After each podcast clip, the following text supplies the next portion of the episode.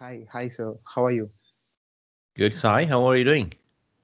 I'm doing great, sir. Thank you very much for the uh, firstly uh, for accepting my invitation and accepting to be on my show. It's my pleasure. So uh, I thought to tell about uh, you and uh, the work that you are doing uh, to my audience. So can you please introduce yourself? Yeah, sure. This is uh, Sarbjeet, and uh, I'm in in tech industry, mainly software for last uh, 26, 27 years. Moved here uh, to US in '94, and uh, yeah, since then I've been in, in tech industry. I've worked with a bunch of companies. Many of your uh, listeners might know that uh, Visa is very global name, Visa credit card company. Uh, I worked at McDonald's headquarters. Uh, that was my first job to write software for McDonald's Corporation for doing their marketing campaigns. And uh, then Visa, then Commerce One, not a very familiar name, but a very big company here during dot com days. And then after that, I joined uh, uh, PeopleSoft.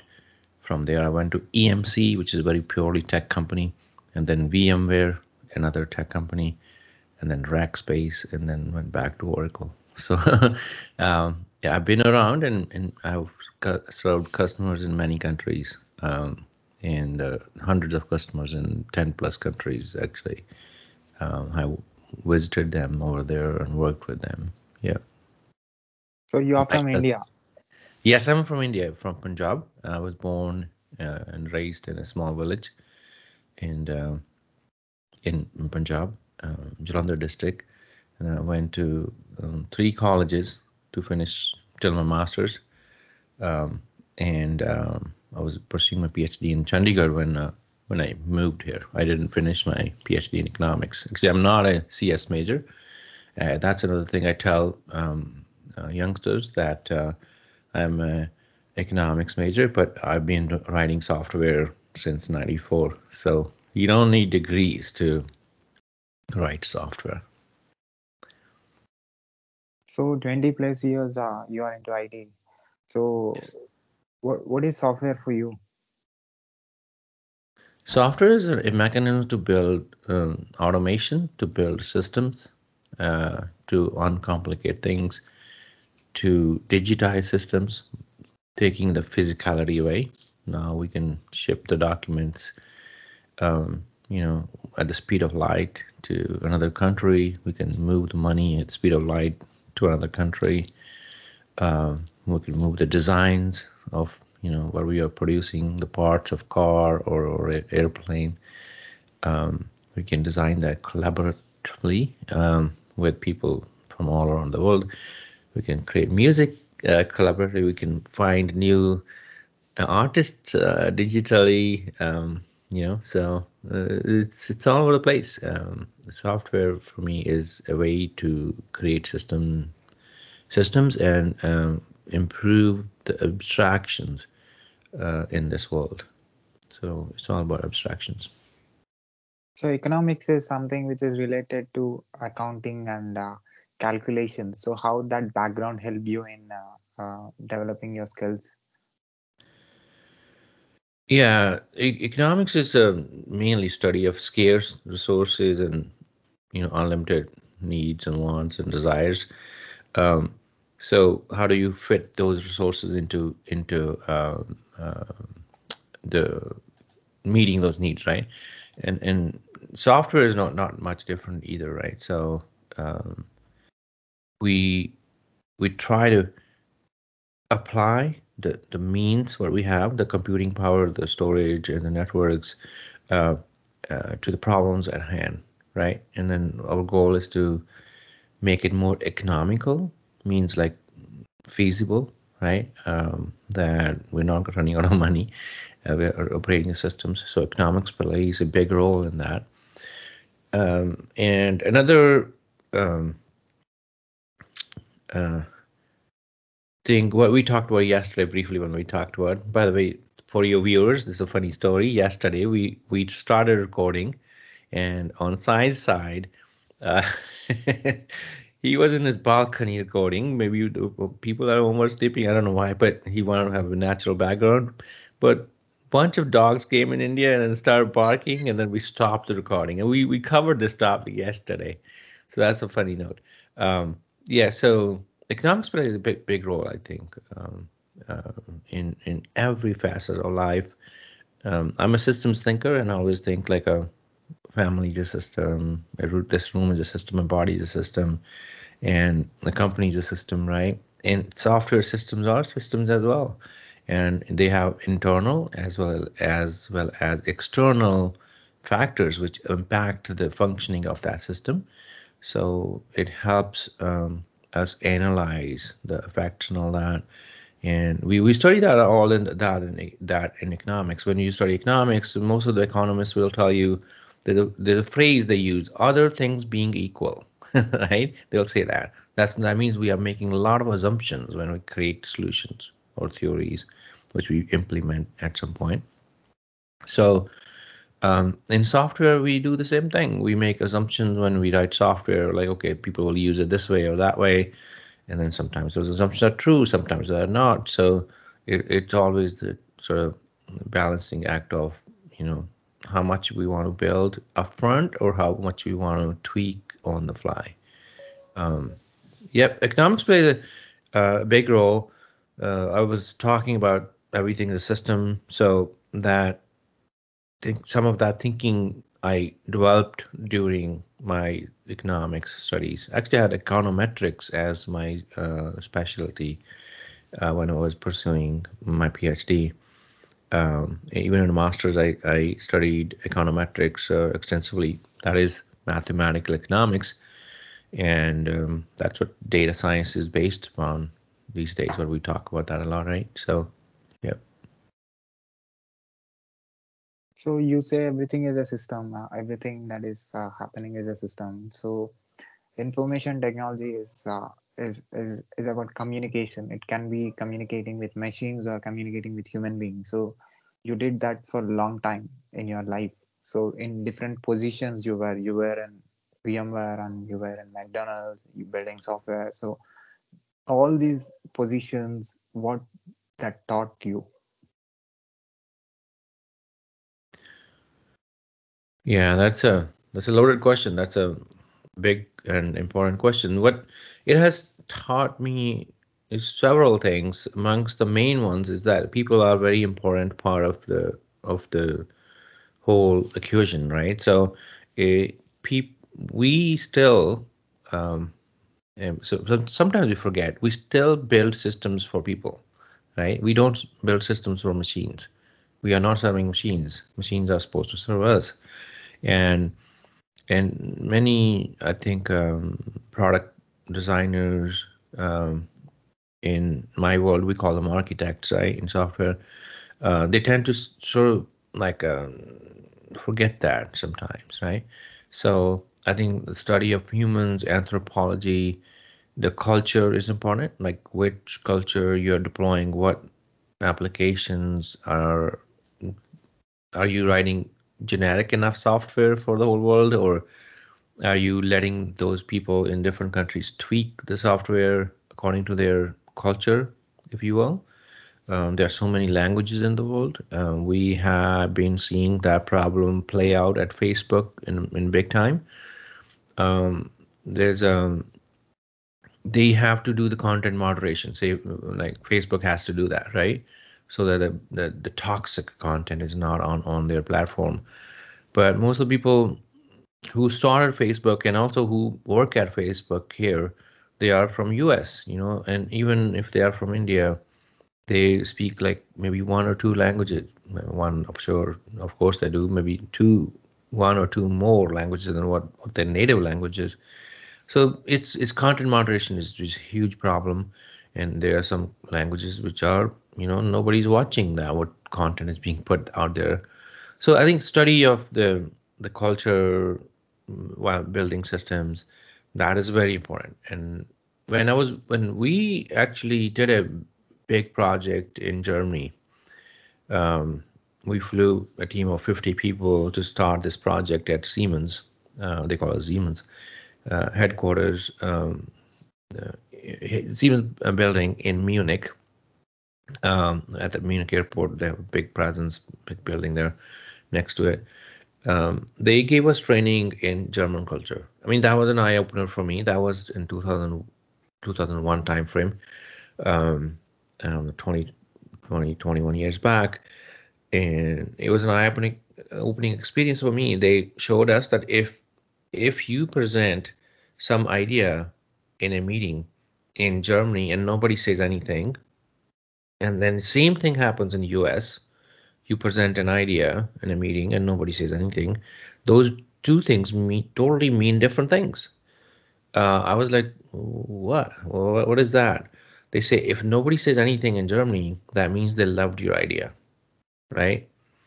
And if nobody said anything in in US, that means they doubt your idea. They don't like it because people in US they're more um, conservative in their like um, they, they're not they're not blunt. They won't tell you to your face or you suck or your system doesn't work. But in Germany, people are very blunt.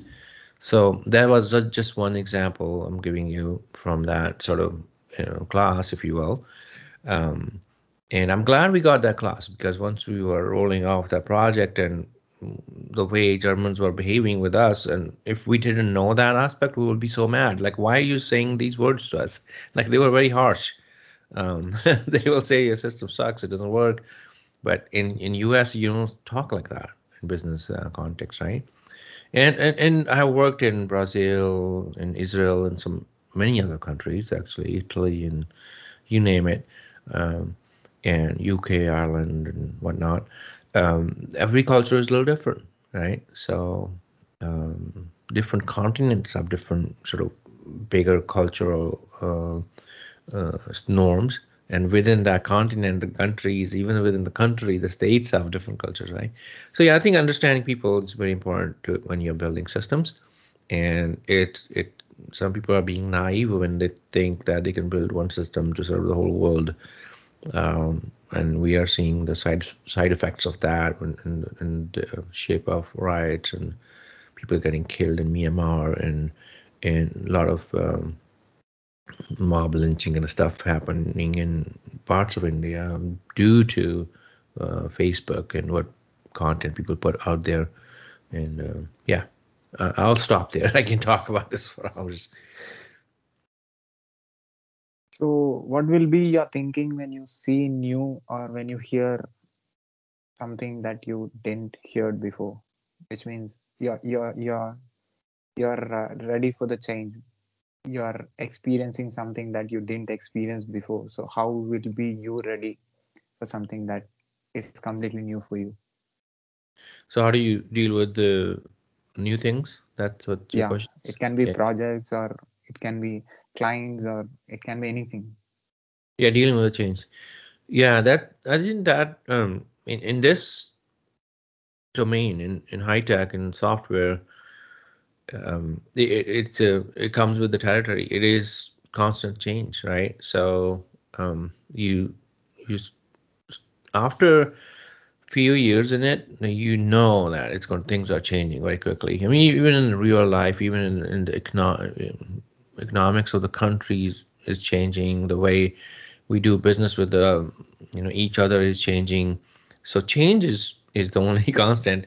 How do you how do you how do i ad- adapt to it i actually learned from a lot of mentors you know like people who were ahead of me. I'll, I'll talk to um, leaders in tech and sit with them and grab a lunch or coffee with them. I still do whenever i get a chance. Um, and also on the flip side, I also sit with other people who want to pick my brain, and uh, youngsters they they want to use some of my time uh, for their mentorship. I do that, and I get mentorship from others.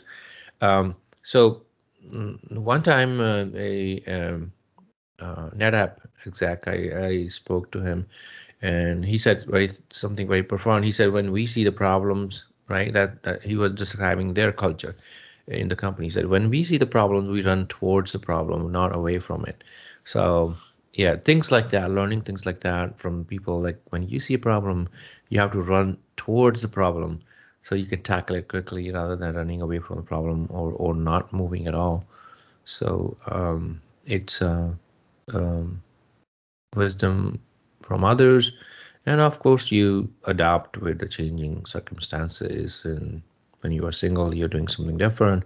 When you get married, when you kids, and you have responsibilities, more responsibilities, and things change. Um, yep. Yeah. So yeah. So what? Uh, how uh, you are able to uh, do so many projects? Uh, you know, which you didn't uh, uh, did before. I mean, like just Yeah. you gave answer for it, but uh, every project is different from other. So how you are able to do that?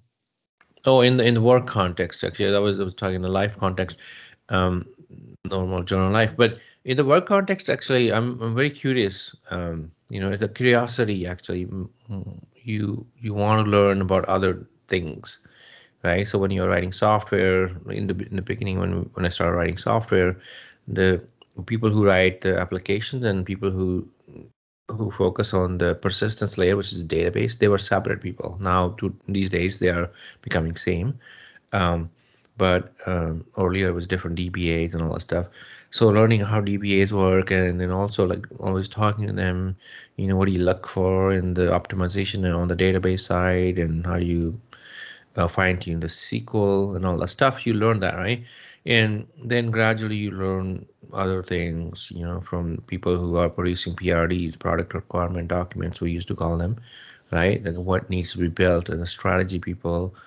Um, and then gradually, because of having the economics um, degree, right? Uh, uh, I have studied economics, as, as I told you, a master's, and I was even pursuing PhD in that.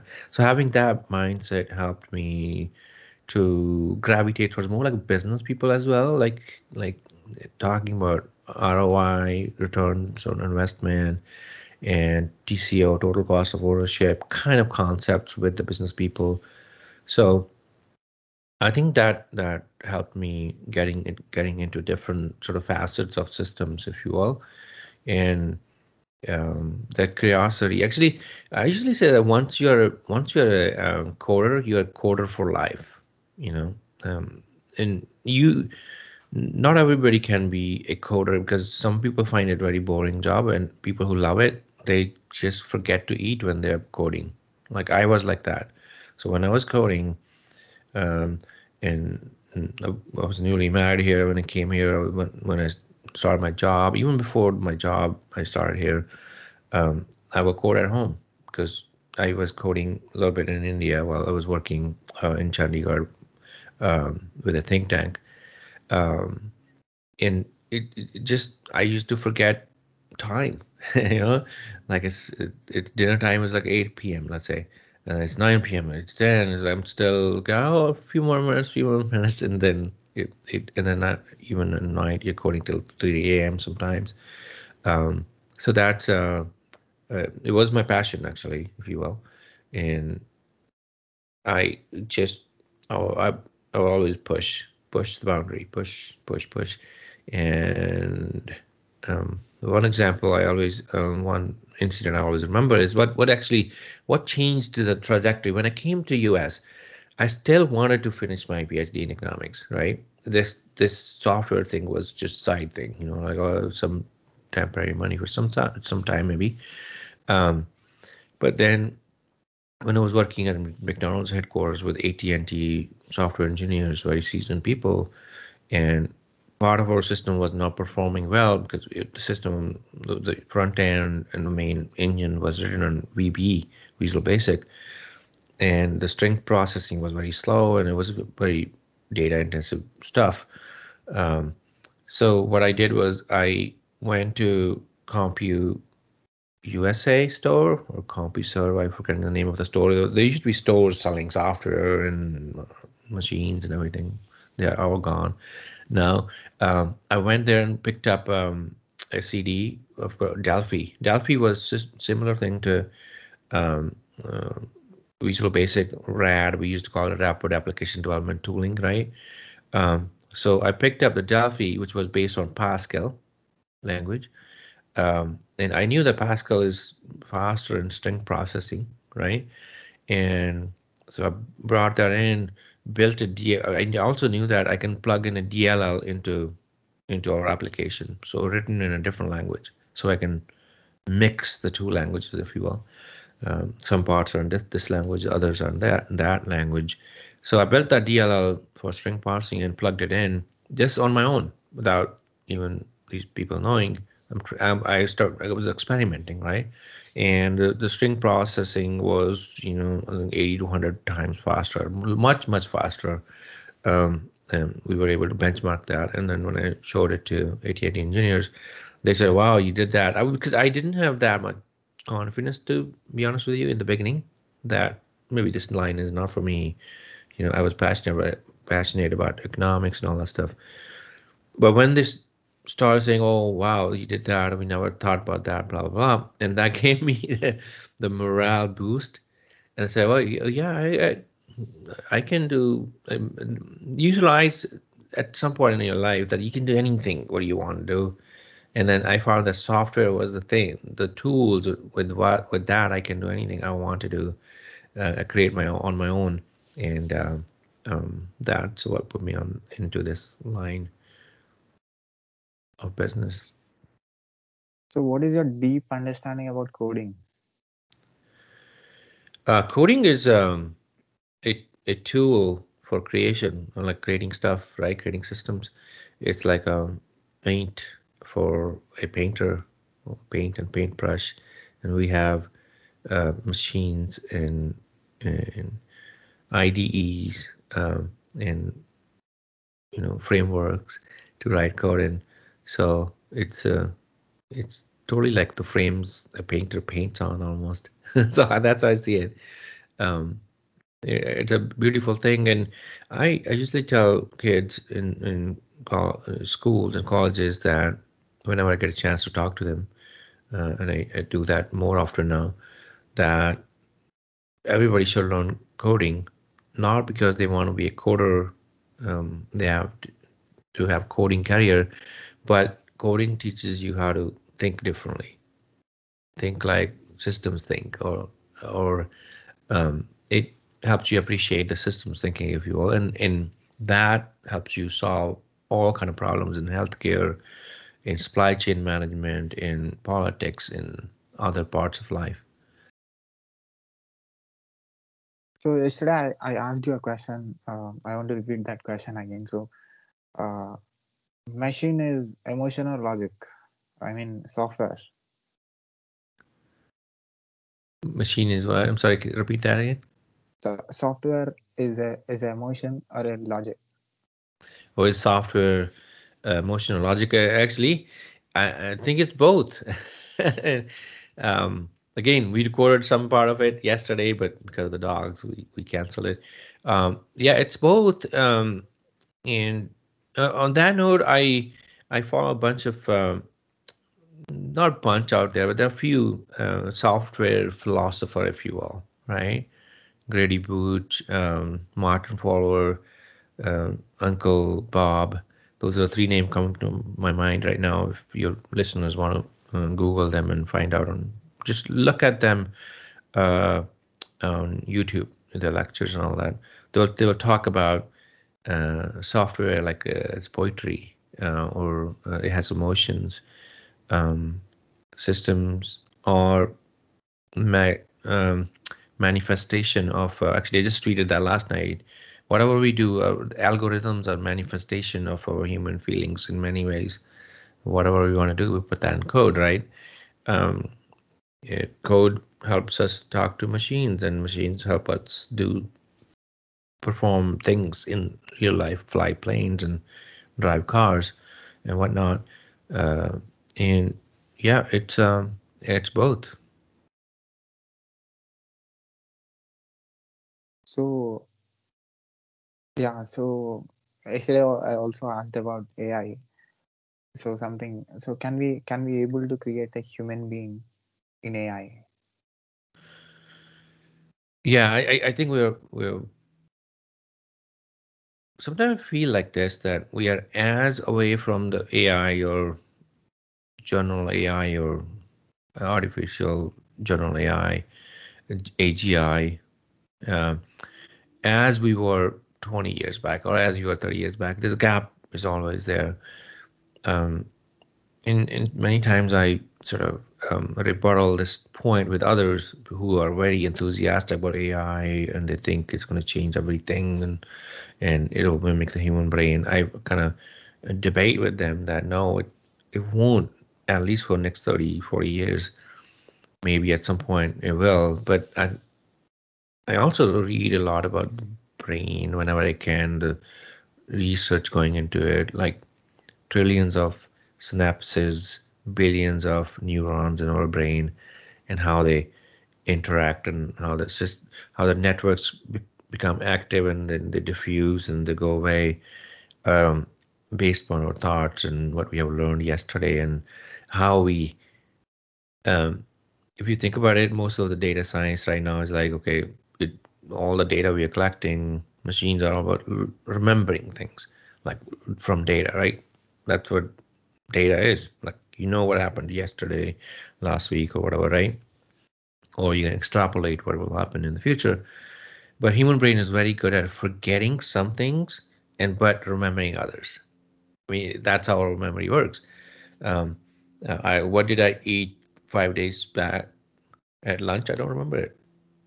So it just unremembers a lot of stuff and it just picks up the important things. And that kind of contextual learning and it is not there in machines. Uh, our human brain can build um, sort of systems in construct systems in like 11 dimensions. Um, people have proved it or scientists have told us that we can think in 11 different dimensions at the same time about a problem uh, or, or, or, create a model around that in our thinking, if you will. But machines can only think zeros and ones, which is two sides, if you will, or two dimensions. So we we play with two dimensions so fast that it can it looks like it's magical that it can do think a lot, but it can't. At, at a point, it's zero or one, and um, maybe with the advent of um, um, better algorithms and better coding uh, mechanisms um, in uh, quantum computing, we might be able to sort of be cl- closer to you know the state of not zeros and ones, but in state in between those two states as well. That's what quantum does. But I think we're, we're far away from it. And another th- argument I usually use to sort of have that rebuttal is that it's yes, machines are improving, but human brain is improving as well. Um, if you go thousand years back, uh, normal people on the street could not do basic math. You know, five what's five times five, they would not even know what that is, or complex math. Or now we we we can comprehend a lot more as, as humans, um, different concepts, different mechanisms of uh, hand to sort of uh, eye to hand to eye coordination is much better. People who play games a lot, they, they can do this quickly. People couldn't do that early on, right? So human brain is improving as well. It's not just machines are improving. So um, I I think uh, AI is a good mechanism for going into the next level of automation.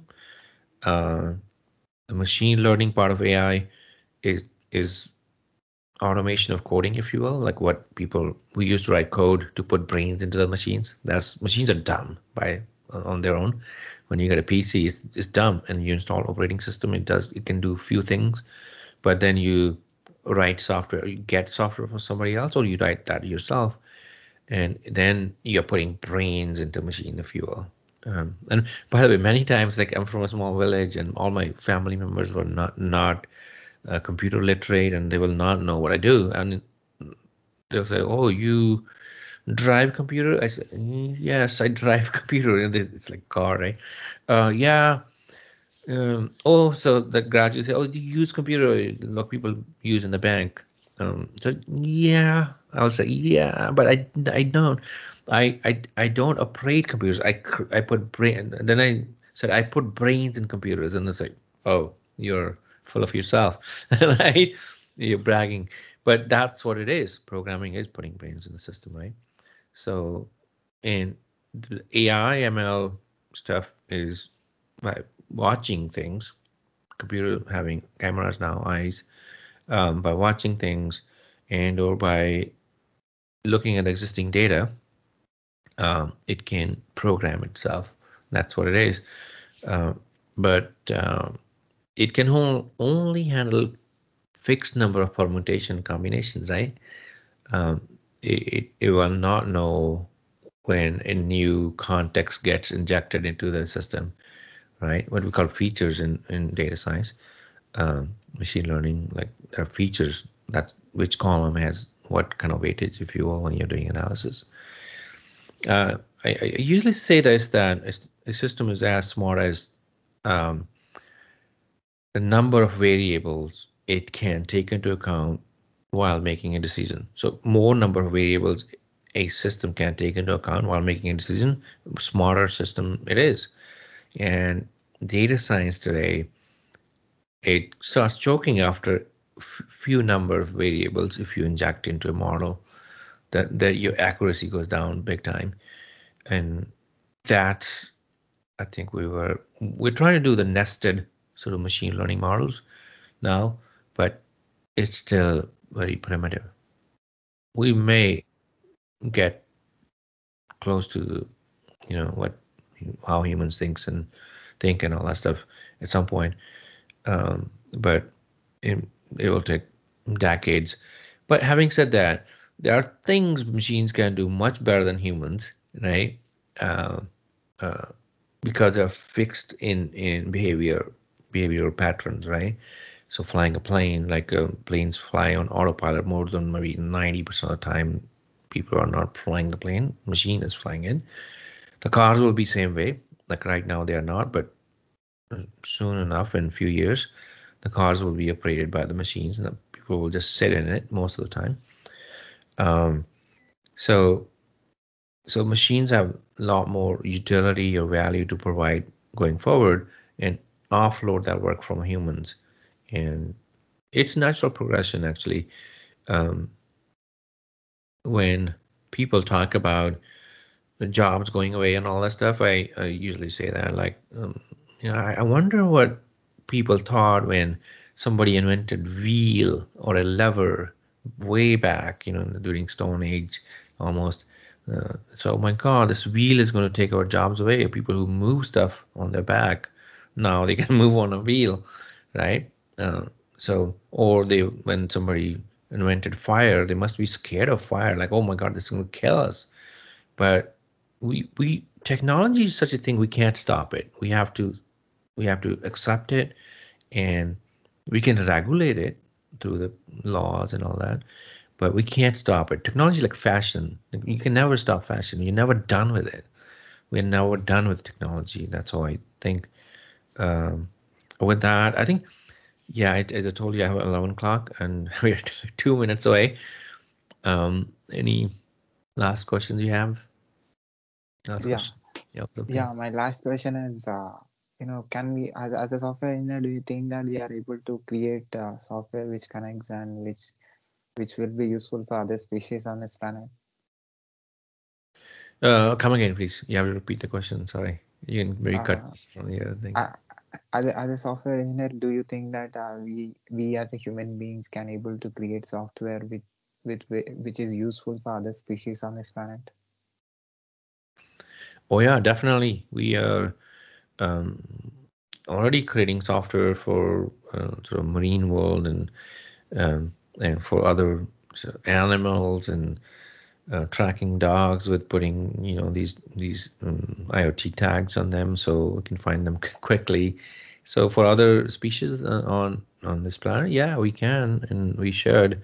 And um, unfortunately, the way our systems are constructed, going back to economics, um, is that most of the market behavior is driven by the incentives. So if the market is big enough, people will invest in it, and then you get technology in that domain. And sometimes you th- you might think like, hey, there, there are a lot of disabled people in the world. Why can't we create these technologies for them?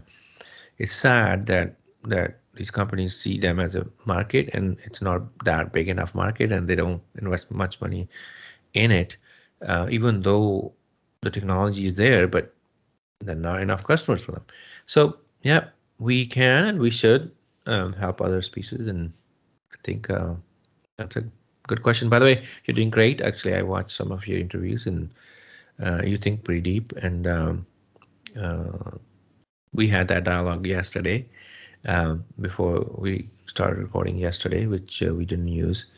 Um, keep doing the great work and um, uh, keep focused on what you're doing. Uh, like what you're doing. Thank you. Can, can I put this video on my YouTube channel with your permission? Yeah, sure, you can. Yes, definitely. And also, can I put this video and audio clip on my podcast, website, internet, social media, everywhere with your permission? Yes, you can, but tell me where you're where you're putting it. So yeah, just run it by me after you produce it, so you can do that. Yes. Yeah, I'll tell you. Yeah. Thank you, sir. Thank you for your time. Thanks, I.